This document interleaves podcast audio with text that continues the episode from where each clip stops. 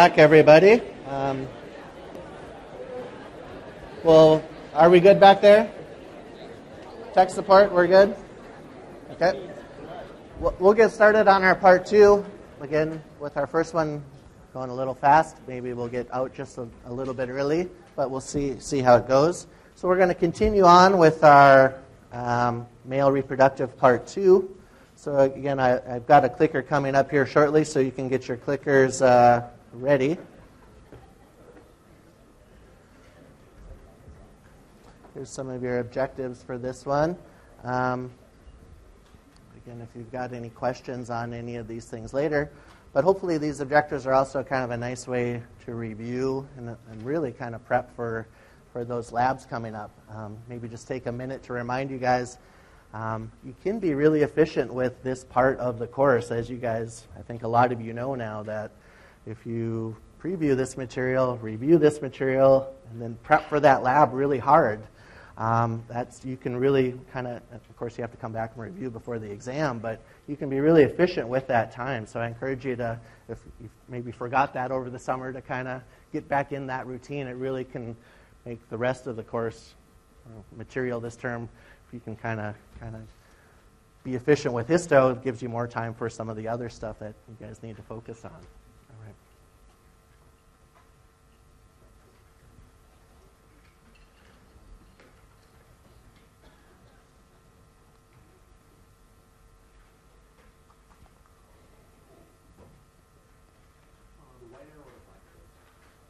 Oh, sorry, the white arrow. Or it's the whole thing. So it's the whole structure. Yeah. I don't want to touch it. I'll probably mess it up. So it's what is this? What are we looking at? What's this whole big thing on this slide?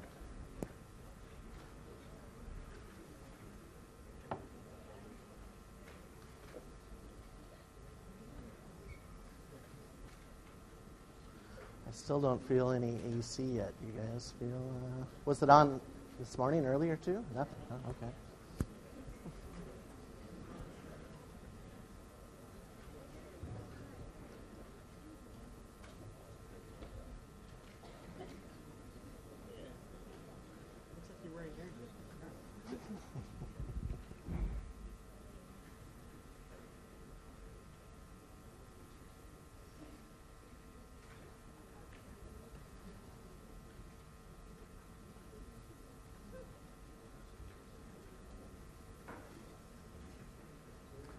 All right, so we'll we'll be coming coming back to this one at the end. Hello. Okay. Good. So hopefully those numbers will change a little bit as we go forward. Okay. So, so we looked at the testis, structures of the testis, tunica vaginalis, tunica albuginea, the septa, the lobules, seminiferous tubules, seminiferous epithelium, spermatogonia to spermatozoa, your Leydig cells. Now we're going to be looking at the duct, right? We still have to get these spermatozoa out of the body, and if you're lucky enough or fortunate enough to, again, you need to deliver them at, uh, at a certain point in the right spot at the right time if we want to have fertilization occurring. So we still have to get these things out of your testes into the female reproductive tract or or what have you into a cup or whatever else you happen to be doing with it, right? So, when we think of these ducts, we think of intratesticular ducts and extratesticular ducts.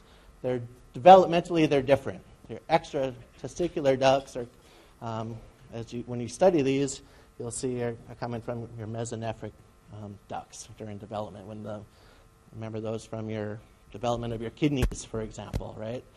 Development of the kidneys and reproductive systems are closely linked, and we utilize some of the ducts in men and some of the ducts in women. And anyway, um, the extratesticular ducts um, are developing from those mesonephric ducts, or Wolffian ducts. The intratesticular ducts are not part of that. So, intratesticular ducts that we're going to see we, saw the seminiferous tubules. We're going to be looking at the straight tubules or tubula recti, leading to this kind of anastomosing area, which is the rete testis. These are the intratesticular part. Starting with the efferent ductules, these little short connecting ones, to your epididymis and all these other purple ones are going to be your extratesticular ducts. Again, slightly different developmental um, origin. So we want to be able to identify each of these. What are the cells in there? What's their structure? What's their function as we go forward? And again, you can kind of use this for review. It's relatively simple. Most of these ducts are pseudostratified columnar epithelium. As we'll see, this is one of those spots in the body where we actually see stereocilia, along with like your inner ear and that sort of thing. One of the few places we actually see stereocilia. So that's kind of a, a highlight of, of these ducts. Okay, so starting with our tubula recti, your straight tubules. These are the ones that are connecting. They're really short, as we saw. They're just the terminal end of your seminiferous tubule leading into your rete testis. So it's just these very short ter- terminal ends, right? As they're coming coming into this rete testis. So just the very end of, of the seminiferous tubule and they tend to be lined only by Sertoli cells, and then as they get closer to more of just a cuboidal epithelium, as they empty into the mediastinum testes or the rete testis area. So here's a look at some of this. So here's a lower mag as this tubule is coming into this anastomosing rete testis. If we zoom in on that, this is that end of the seminiferous tubule. We can see lots of those different cell types present there. As we go through this straight part, those start to disappear, and we'll only see some of your Sertoli cells in there. And then it just progresses to more of a cuboidal epithelium as it works its way to the rete testis. So it's just a really short, straight part that connects the seminiferous tubule to the rete testis. And the rete testis, again, is all kind of this anastomosing area. After the rete testis, now we're going from intratesticular ducts to extratesticular, starting with these little connecting ones that are connecting that mediastinum testes and rete testis to this next structure, which is your epididymis. Now, efferent ductules, again, this is kind of a classic appearance. They kind of look like kind of a jagged or serrated edge to the epithelium where you kind of get highs and lows. It's kind of a characteristic feature of this efferent ductules. Again, these are pseudostratified, so some of these cells are really tall, and some of them are really short and basal cells, which gives it kind of this kind of scalloped or serrated kind of appearance.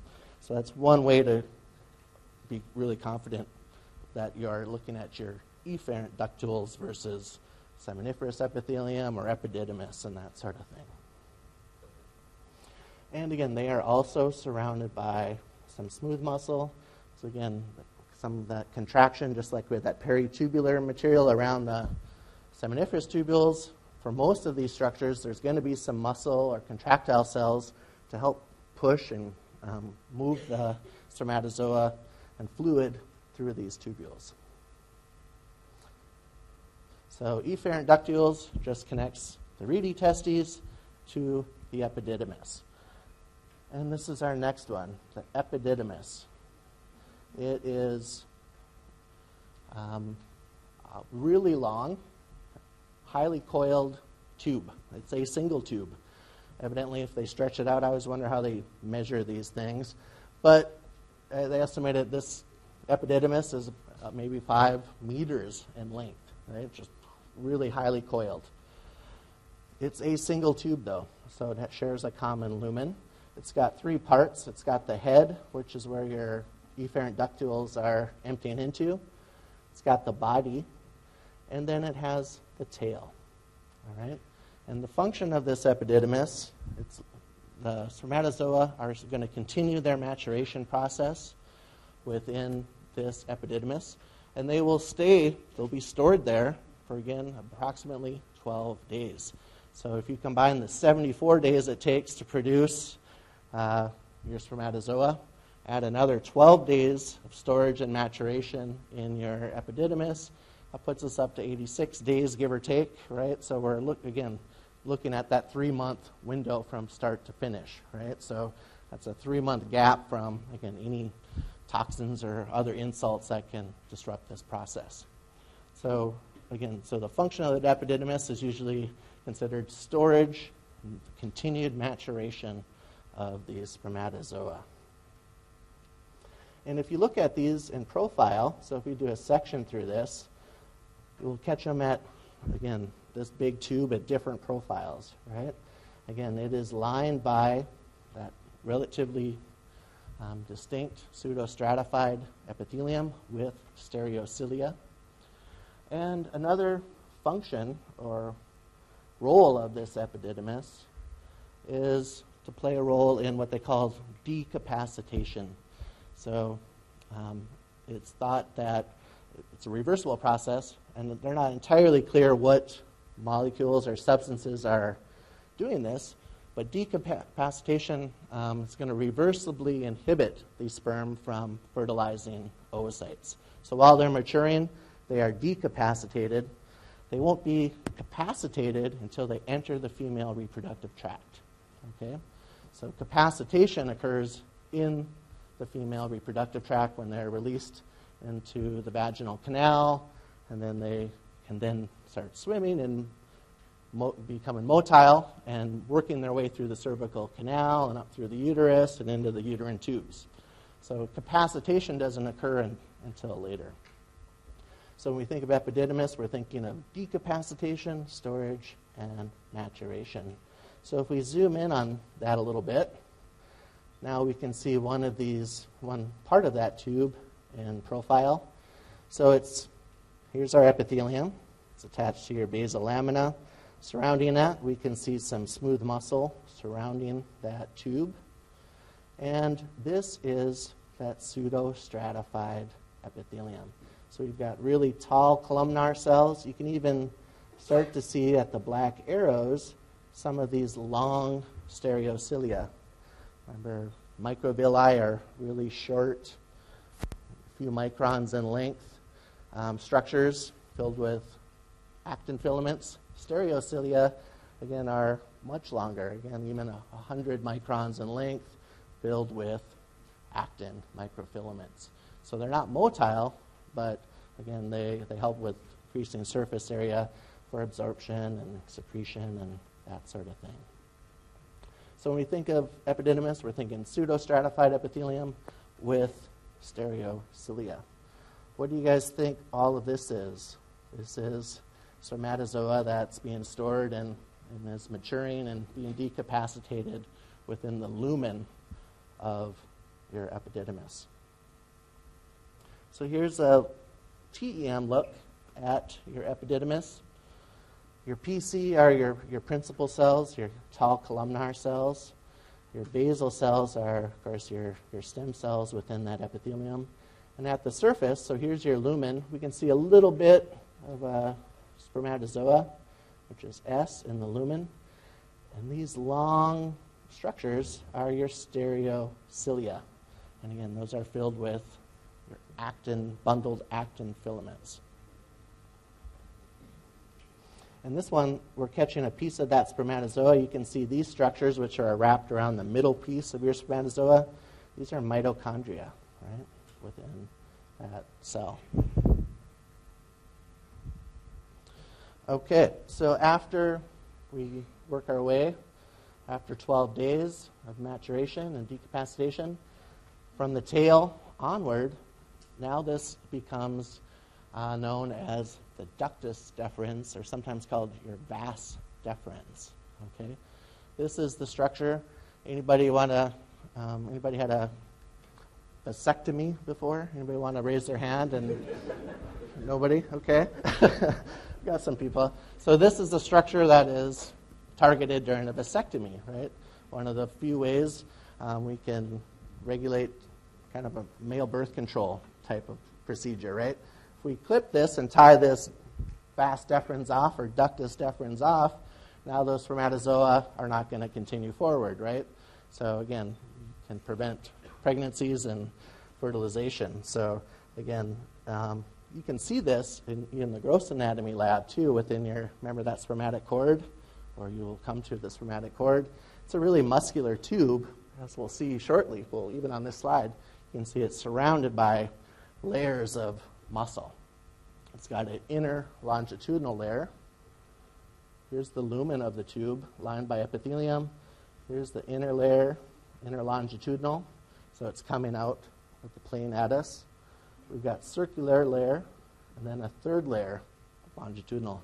So it also kind of has a distinct appearance when you look at it, almost like a little bullseye, right? Um, so again, really muscular tube. You can actually see this and feel it within the spermatic cord when you're in the gross anatomy lab. You will you'll see all these other veins, and you'll see a really thick muscular tube. That's your vas or ductus deferens. And it's also lined by your pseudostratified epithelium. It does have some folds in it. So here's another look. If we zoom in on that, here's our lumen, here's our epithelium, here's the basement membrane, here's our longitudinal, circular, longitudinal three layers. We zoom in on this area. Here we can get a better look at that epithelium. Again, pseudostratified with stereocilia, columnar cells with some basal cells present in there. So this ductus deferens ascends up from the scrotum up through your spermatic cord, goes enter goes through the inguinal canal, superficial opening, deep ring, arches over the bladder, and comes in posteriorly, um, as we'll see close to these glands, which are your seminal vesicles. So this thing arching over, looping over, this is your ureter. This is our bladder right here. So this is a posterior view. Here's your pubic bone.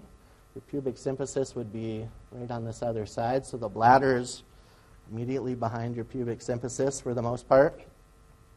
Um, and these are looping up. So in the cadaver, you would see this exiting the deep inguinal ring and looping over the bladder and coming posteriorly.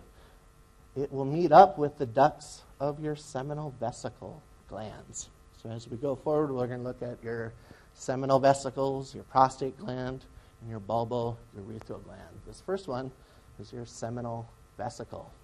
It's these paired glands on the posterior side of the bladder and it's meeting up with your um, ductus deferens. And when they come together at this, when the ampulla meets up with your seminal vesicle, these are now called your ejaculatory duct.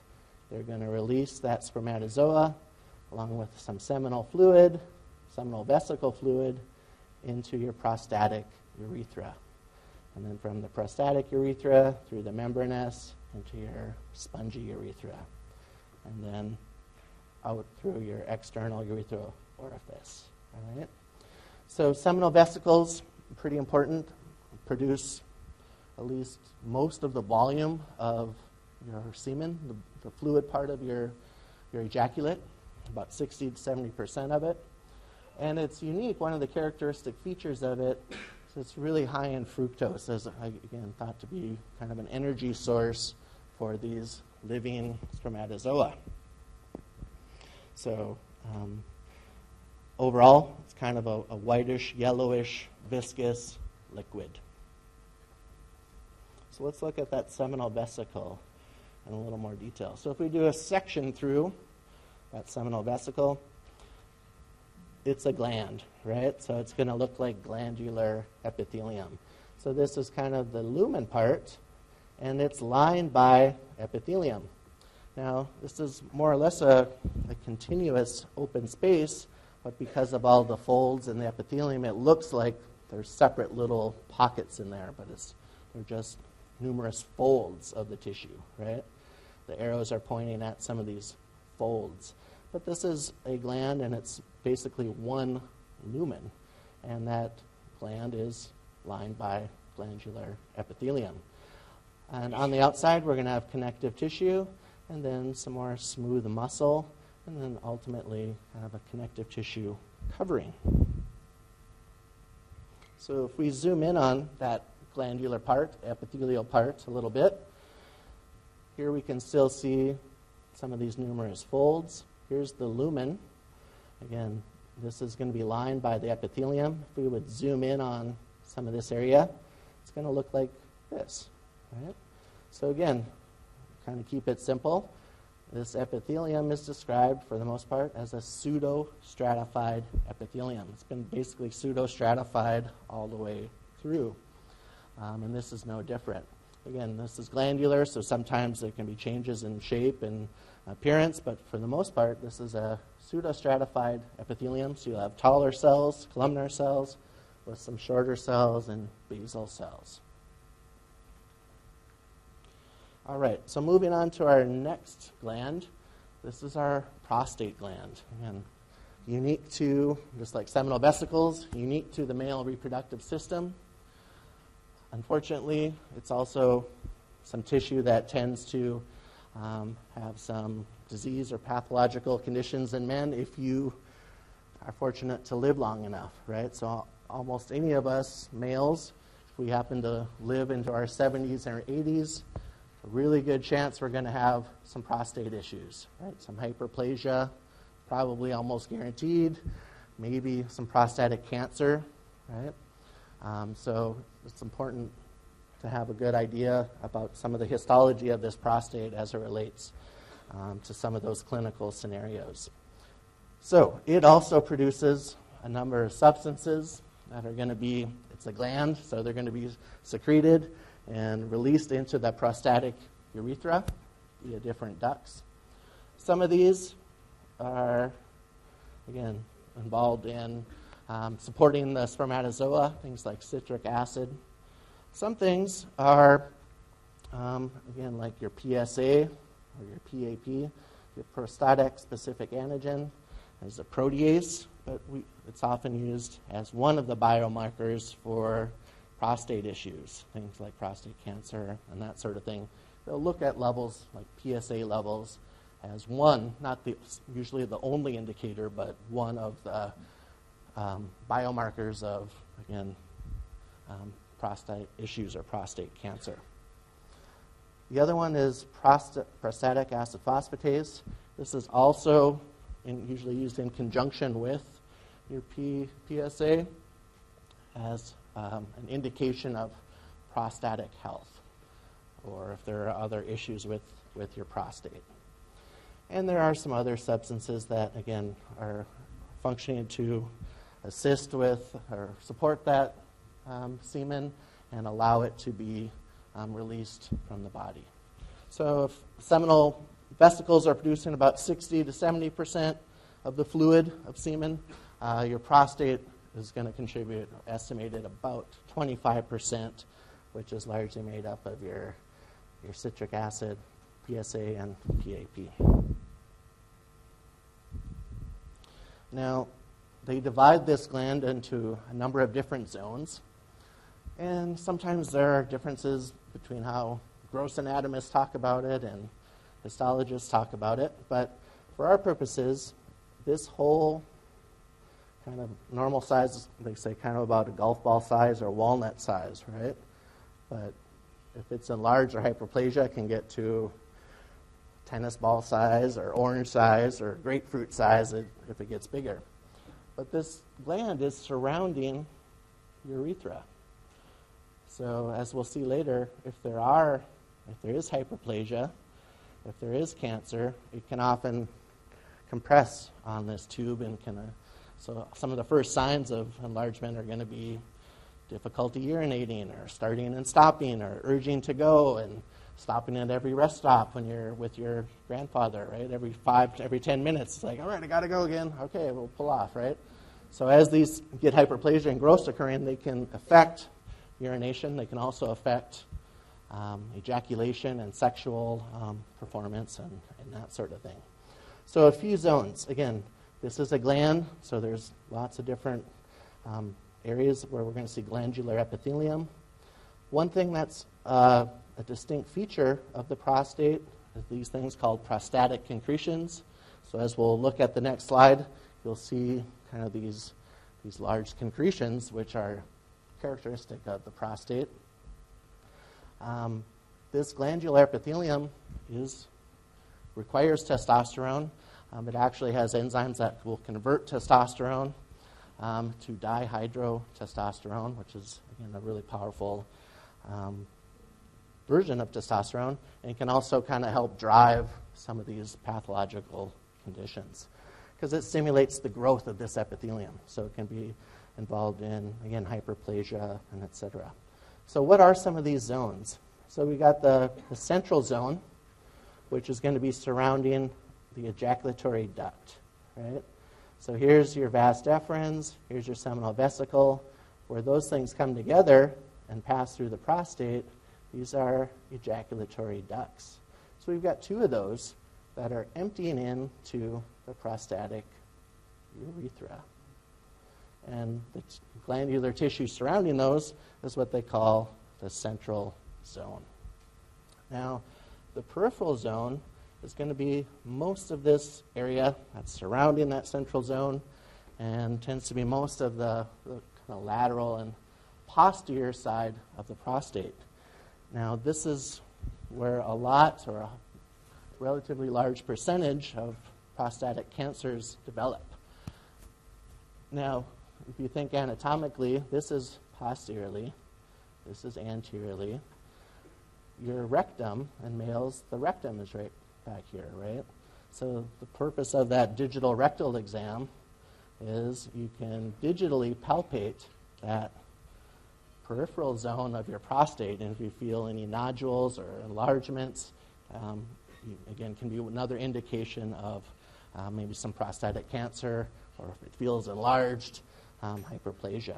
So you can actually palpate that part of the prostate. Okay, so we've got the periurethral zone, which, as the name suggests, is just surrounding the uh, urethra, and then the transition zone, which is surrounding that part of the urethra. And this is the part, this transition zone, tends to be involved with BPH, or the benign prostatic hyperplasia. So we'll get proliferation of that stroma and epithelium in this transition zone, and what do you think is going to happen? It's going to constrict and squeeze on that prostatic urethra, which can affect um, urination and, and some of these other, other symptoms. So here's a section through that prostate where you can kind of see some of these other zones. So these two openings, those are those two ejaculatory ducts working their way, eventually are going to empty into your urethra. So this part surrounding the urethra and the central zone is your transitional zone. That's the one we were just talking about as it relates to BPH. Um, your central zone is surrounding your ejaculatory ducts. This is your peripheral zone, which again tends to be more that lateral posterior part of the prostate.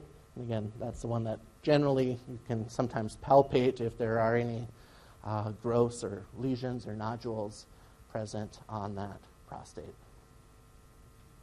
Okay, so here's another higher MAG uh, looking at that glandular epithelium. And in both these images, we can see, even without too much, even if the C's weren't on there, hopefully, we would recognize these as concretions. Again, kind of a distinctive feature of the prostate gland.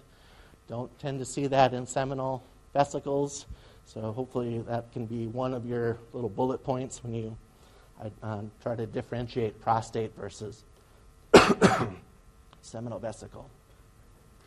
So this is a gland, right? So this is the lumen. It's lined by epithelium. Surrounding that is your fibromuscular stroma. It's got both connective tissue and smooth muscle in that stroma. It also responds to testosterone and dihydrotestosterone, so it can proliferate and expand as um, under hormonal or hormonal stimulation. So if we zoom in on one of these, it's going to look something like this, right? So we can see the glandular epithelium.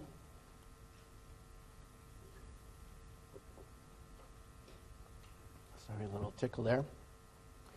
We can see the glandular epithelium, and if we zoom in on that, again, it can vary. Tends to be again close to uh, pseudostratified epithelium. Sometimes it might just be look more columnar, etc. Depends on where you cut it and how you cut it. This in between is your smooth muscle and your connective tissue. This is your stroma. So this is with your Mallory stain, so we can really differentiate the connective tissue, which is kind of, excuse me, more of a blue, and the red, which is your smooth muscle. This is all the stroma. And we can see this is um, our epithelial portions. And in this case, our concretions are jumping out and they're staining blue. So if we zoom in on that, we can also see here's our epithelium and a little better look at that type of epithelium, which is our pseudostratified epithelium. All right. So benign prostatic hyperplasia, BPH. Sometimes um, they use other names for it. We should be thinking this is hyperplasia. Sometimes they call it benign prostatic hypertrophy because the whole gland gets bigger. But technically, we want should be technical. It's due the the cells are proliferating, so it's hyperplasia, right? So the cells are just increasing in number. They're not getting the cells aren't getting bigger. The cells are increasing in number. So we should be calling it benign prostatic hyperplasia. The gland itself might be getting bigger, but the process involved is cell proliferation. It's hyperplasia. And it's the glandular stuff for the most part, responding again often to that testosterone and other um, dihydrotestosterone. It's going to cause proliferation of that glandular epithelium. Um, and also can impact stroma. So we can increase the stroma and epithelium. And what will happen is you'll get these um, different growths or nodules forming. This part right in the middle here is your urethra, right? And this is that, again, that transition zone around there, which as this, as this hyperplasia occur, occurs, it's going to compress on that prostatic urethra. So again, this this is the peripheral zone on this other side, but most of this is occurring in that transition zone. And again, some of the, the classic symptoms kind of weak urination, um, kind of a weak flow, um, difficulty starting, stopping. Sometimes elderly people, you'll stand at the urinal and kind of wait a little while, right, for things to kind of get flowing, right, because it's hard to start and stop. Um, and sometimes it doesn't completely empty, right? So you kind of have some feeling that you need to urinate, even though you might have just went a couple minutes ago. And again, this can cause an enlargement of the entire prostate. And if we are, for the men out there, lucky enough to live long enough, it's probably going to happen to us. Right? If we live long enough, chances are we're going to have to get ready to deal, deal with this. Okay, so the, the next one is our bulbourethral glands. And these are kind of tough to see, even in the cadaver, because they tend to be in this membranous part, right? That remember that where that perineal membrane is, as you guys review that. Whereas the urethra passes through it, that's that part they call it the membranous urethra. So it's kind of below or inferior to the prostate, um, and that close to that perineal membrane. And they're relatively small, and they're going to empty their mucus secretions into that urethra, into that um, um, part of the urethra. Um, and this is also right where that transition occurs. So we've got the prostatic urethra, the membranous urethra, and as it pierces the bulb of the penis, now it's called the spongy urethra. So these ducts are actually opening into the spongy part of the urethra. And again, these are more of a mucus like secretion, um, helps to kind of lubricate um, this spongy urethra, get it ready for the ejaculate, sometimes called pre seminal fluid. So if we look, looked at a section through these, they secrete mucus, so we would expect them to look like mucus glands, and they do. These are all your bulbourethral glands, and again, with your mucus secreting cells via their ducts into that spongy part of the epithelium. All right. So we'll kind of finish things up by looking at um, the penis, the histologic, histology of the penis. Um, but it helps, and you, we'll come back to this a little bit, helps to kind of be familiar with some of the, the gross anatomy of this structure. And you'll review it and more a little bit later. But of course, all the skin and fat and adipose tissue and connective tissue has been removed. But the penis is made up of two dorsal erectile tissues, which we'll see up here, which is your corpora cavernosum, and one ventral erectile tissue, which is your corpus spongiosum. But they, are, they start by, they're attached to this perineal membrane. This is what they call the root of the penis. All right? This is the bulb of the penis. This is the, re- the right and left crus, or arm or leg. So as they come up, this is the perineal membrane. Here's your pubic symphysis. As they come together at the midline, they are now not attached, right? So they'll form the body of the penis. And we'll look at that in a little more detail. But so what we're going to be looking at, we're going to do a section through the penis and we're going to be able to see these two dorsal erectile bodies and this one ventral erectile body on the next slide. So here's the section through the penis. Um, these are dorsal. The anatomical position for the penis is an erect position, not in a downward position. So that's why those, these two on the top are dorsal. This is ventral. And anatomical position is erect. So we have two dorsal erectile bodies. These are the corpora cavernosa. We have a single ventral erectile body, which is the corpus spongiosum. Within that corpus spongiosum is your spongy urethra. So this is erectile tissue. We'll look at it in more detail later. But this erectile tissue, again, homolog- um, homologous structures in the female. You'll have the bulbs of the vestibule, which are the equivalent of the bulb of the penis in men. And then you'll have your right and left crus of the clitoris, which is homologous to the right and left crus of the penis. So women also have erectile tissue.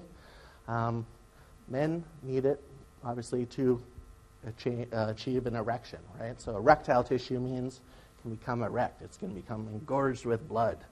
So as we look at this, we'll look at some of the structures of the erectile tissue to see how that can happen. So, just to get us oriented, skin, there's some superficial fascia. There are structures you're going to look at in anatomy called your deep fascia or Buck's fascia. As we work our way down, here's your dorsal uh, vein and your dorsal arteries the penis.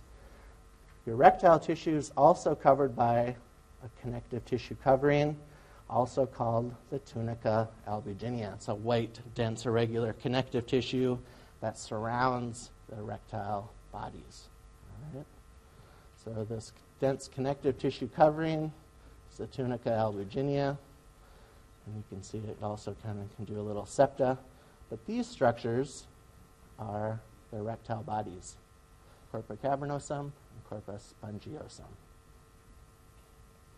So here's a, a zoom in on the corpus spongiosum.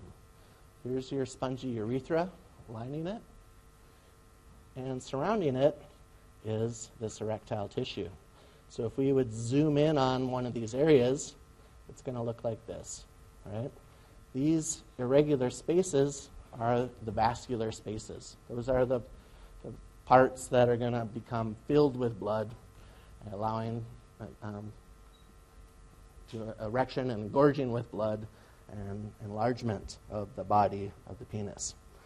And as long as that blood is in there, that penis is going to remain elect, erect. Once those the blood starts draining out again, now that penis is going to become flat, uh, more flaccid, right? So the penis has those dorsal arteries of the penis. There are helicine arteries that are coming in, and they're going to feed blood into these sinusoid-like spaces, or these vascular spaces. So if we look, so these are going to be lined by epithelium, but immediately below that are these smooth muscle boundaries or bundles. So these are also important in allowing um, an erection to occur. So these are sometimes called the sub, this is endothelium, these are below the endothelium, your subendothelial cushions, which are made up of smooth muscle. All right, so this is just, we didn't really look at the, the lining of the urethra, but the prostatic urethra is immediately following the bladder. The bladder is lined by transitional epithelium. Prostatic urethra, you guys probably covered this during your urinary system, but just a little review. Prostatic urethra is lined by transitional epithelium. But as you work your way from membranous to your spongy, transitions to your pseudo-stratified epithelium until we get on the glans of the penis, the external urethral orifice, where it then transitions to your um, stratified squamous epithelium as it exits the penis. All right? Okay. So as we wrap things up, you guys will be, no doubt, spending more time on the physiology of this whole process. Um, for our purposes, though, it's just kind of a nice way to introduce it. One way to kind of think of it is point and shoot. Parasympathetic is P for point, sympathetic is S for shoot. Pointing is the erectile part of it. The shooting part is the ejaculation part of it. So you can start kind of linking these two big autonomic parts um, to this whole process. And I'll let you kind of, um, again, you'll no doubt coming into this, you'll, you'll spend more time on this. But men can, of course, take uh, medication to help facilitate this process, things like Viagra and that sort of thing. And they tend to kind of come into play right around this, this area, right? They inhibit a certain molecule, phosphodiesterase, which can break down. Uh, shoot, I'll come back. I'll come back to it. Which, okay, which comes into play right about right here, right? Your Viagra. So what does that mean? The men need to have a functioning autonomic nervous system. They need parasympathetic stimulation for erectile to occur. And if that's the case, then Viagra is going to work fine. If those parasympathetic nerves are damaged, Viagra is not going to have any impact, right? And you guys will come back and spend some, some time with that in more, more detail. So, last slide before our turning points. So, semen is just a combination of our spermatozoa and all these glandular secretions that are released during that sympathetic um, stimulation. Right? So when we analyze that semen, um, they, they can look at a number of different factors, but if you're trying to have having some fertility issues, they'll often ask you to do a like a semen analysis or a sperm sample, and they'll look at that, right? So a typical volume of um, uh, ejaculate is about, about three mils. And you would expect there to be somewhere around 100 million per sperm. So each ejaculate you can estimate to be maybe somewhere kind of in a healthy individual, 300 million of these spermatozoa, all targeting, hopefully, again, how many oocytes are released on a monthly basis usually? One, right? So it's 300 to 1. So for male contraceptive issues, again, besides vasectomy, it's really hard to kind of stop 300 versus just one, right? Even though they're working on it and they should, right? Um, um, so that's something to keep in mind as you think about this whole process. This whole process is taking the three months for producing millions and millions of uh, sperm, right? It's a lot of energy, a lot of resources going into all this cell, cell proliferation, maturation, a lot of energy going into producing these, these uh, spermatozoa. So, if you are only producing about 20 million or less per ejaculate, that's considered a low sperm count. May affect your fertility. Okay, last few clickers, and then we'll get you guys out of here.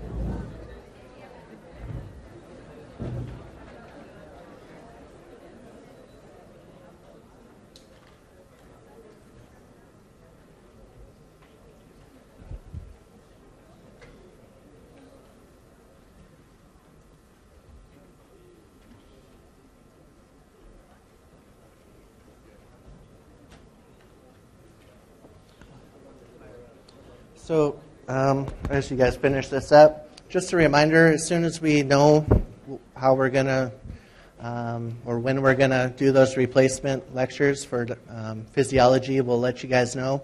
Hopefully, it'll just be tomorrow, but um, if, it, if, if not, we'll let you guys know either way when to expect um, expect those. Okay, but hopefully, we'll get things back on schedule and won't throw anything off off too much more. If if things are, we'll let you know. If we end up moving other stuff, we'll try to let you know as best we can, okay?